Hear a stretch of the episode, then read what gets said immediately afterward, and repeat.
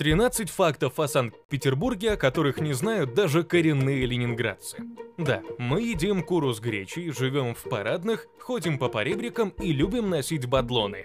Есть еще много вещей, событий и явлений, которые делают этот город таким не похожим ни на один другой мегаполис в мире. Многие, кто хотя бы раз побывал здесь, влюбляются в Северную Венецию раз и на всю жизнь, оставляя здесь частичку своей души.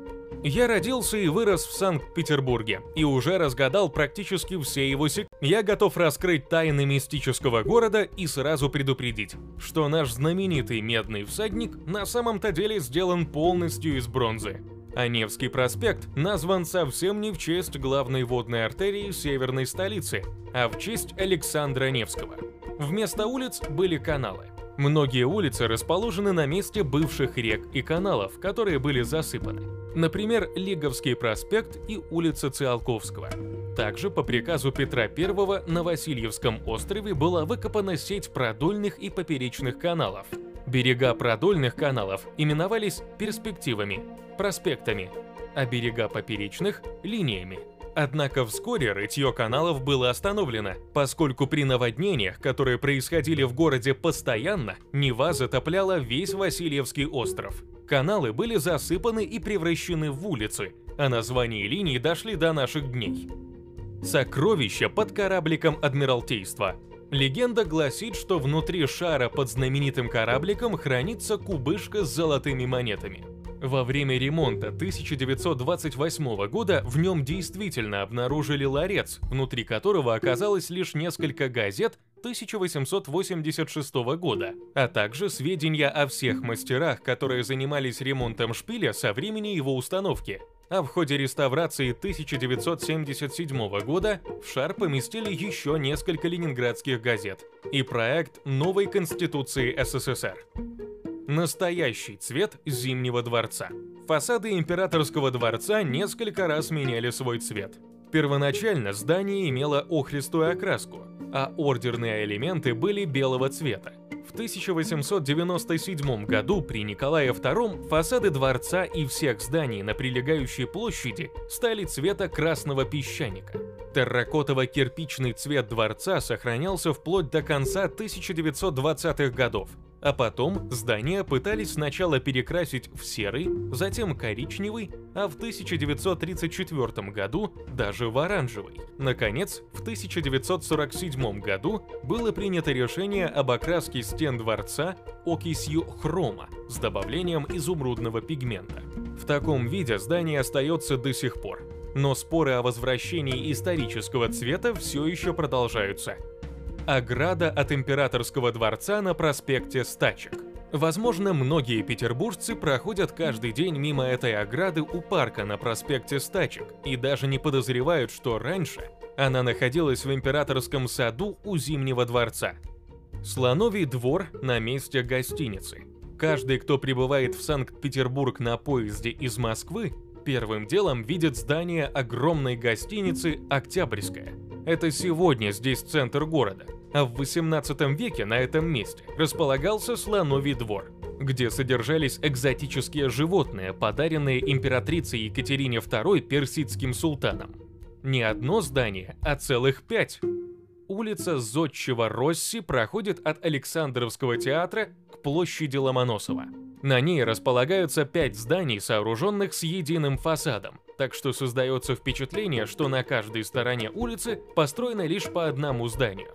Ширина улицы равна высоте расположенных на ней домов – 22 метра, а ее длина ровно в 10 раз больше – 220 метров. Замок цвета перчатки.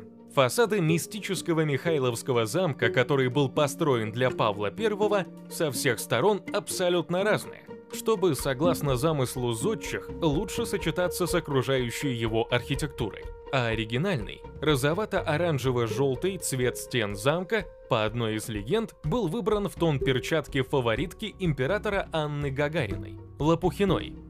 Кто же такие эти чижики-пыжики?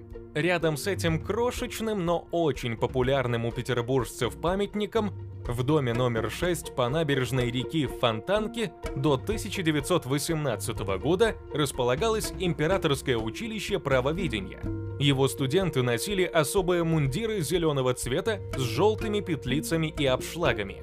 За свою птичью расцветку, напоминавшую оперение чижа, а также за характерные пыжиковые шапки, студентов училища в шутку дразнили чижиками-пыжиками. Именно в их честь и поставили в начале 90-х годов у Михайловского замка этот миниатюрный памятник. За его короткую историю знаменитую пятикилограммовую птичку похищали уже семь раз, но каждый раз памятник вновь восстанавливали. Пасхалка от скульптора Клотта. Если вы увидите, как кучка туристов толпится на Анечковом мосту и пытается что-то рассмотреть под конем, то это значит, что наверняка они слышали байку. Городская легенда гласит, что скульптор решил в отместку изобразить лицо любовника своей жены под хвостом одного из вздыбленных коней. Существует также версия, что между ног коня Клод разместил портрет Наполеона. Кстати, Клод задумал композицию моста так, что каждую скульптурную группу надо рассматривать последовательно по часовой стрелке. Находясь у дома номер 40 по набережной реки Фонтанки, розовое четырехэтажное здание с аркой. Единственный в своем роде памятник. Еще один известный во всем мире памятник Клотта располагается на Исаакиевской площади.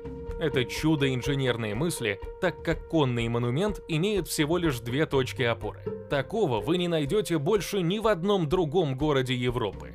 Этот памятник Николаю Первому находится на одной оси с другим знаменитым символом города – медным всадником, между которыми расположен величественный собор. Поэтому среди петербуржцев давно существует прибаутка про этот скульптурный дуэт. Неумный умного догоняет, да Исааки мешает. Сфинксы Аминхотепа III на университетской набережной – Домик Петра I не является самым старинным сооружением в городе, как обычно рассказывают экскурсоводы. Самые древние жители города – это сфинксы на набережной Невы перед Академией художеств. Они датируются XIV веком до нашей эры и были найдены при раскопках храма фараона Аминхотепа III в Фивах и перевезены в Санкт-Петербург в 1832 году. Иероглифы на груди одного из сфинксов означают царь Верхнего и Нижнего Египта, Небмаатра, сын Ра, Аминхотеп, властитель Фиф, возлюбленный Амоном Ра. Осколки битого хрусталя под полом театра.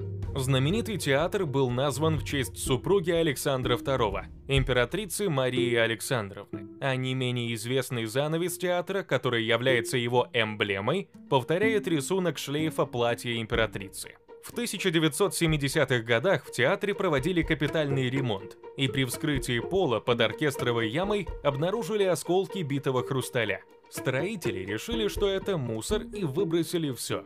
Но оказалось, что эти осколки улучшали акустику в зале, которая, по мнению постоянных зрителей, стала хуже после завершения всех ремонтных работ. Мост не для поцелуев. Небольшой мостик через реку Мойку давно облюбовали парочки. Но на самом деле, за его красивым названием не кроется ничего романтического. В 1790 году рядом с переправой находился трактир «Поцелуй», который принадлежал купцу Третьей гильдии Никифору Васильевичу Поцелуеву, в честь которого и назвали этот мост. А вы бывали в Санкт-Петербурге? Или, может быть, живете здесь сейчас? Поделитесь с нами в комментариях, какое у вас самое любимое место в городе Белых ночей.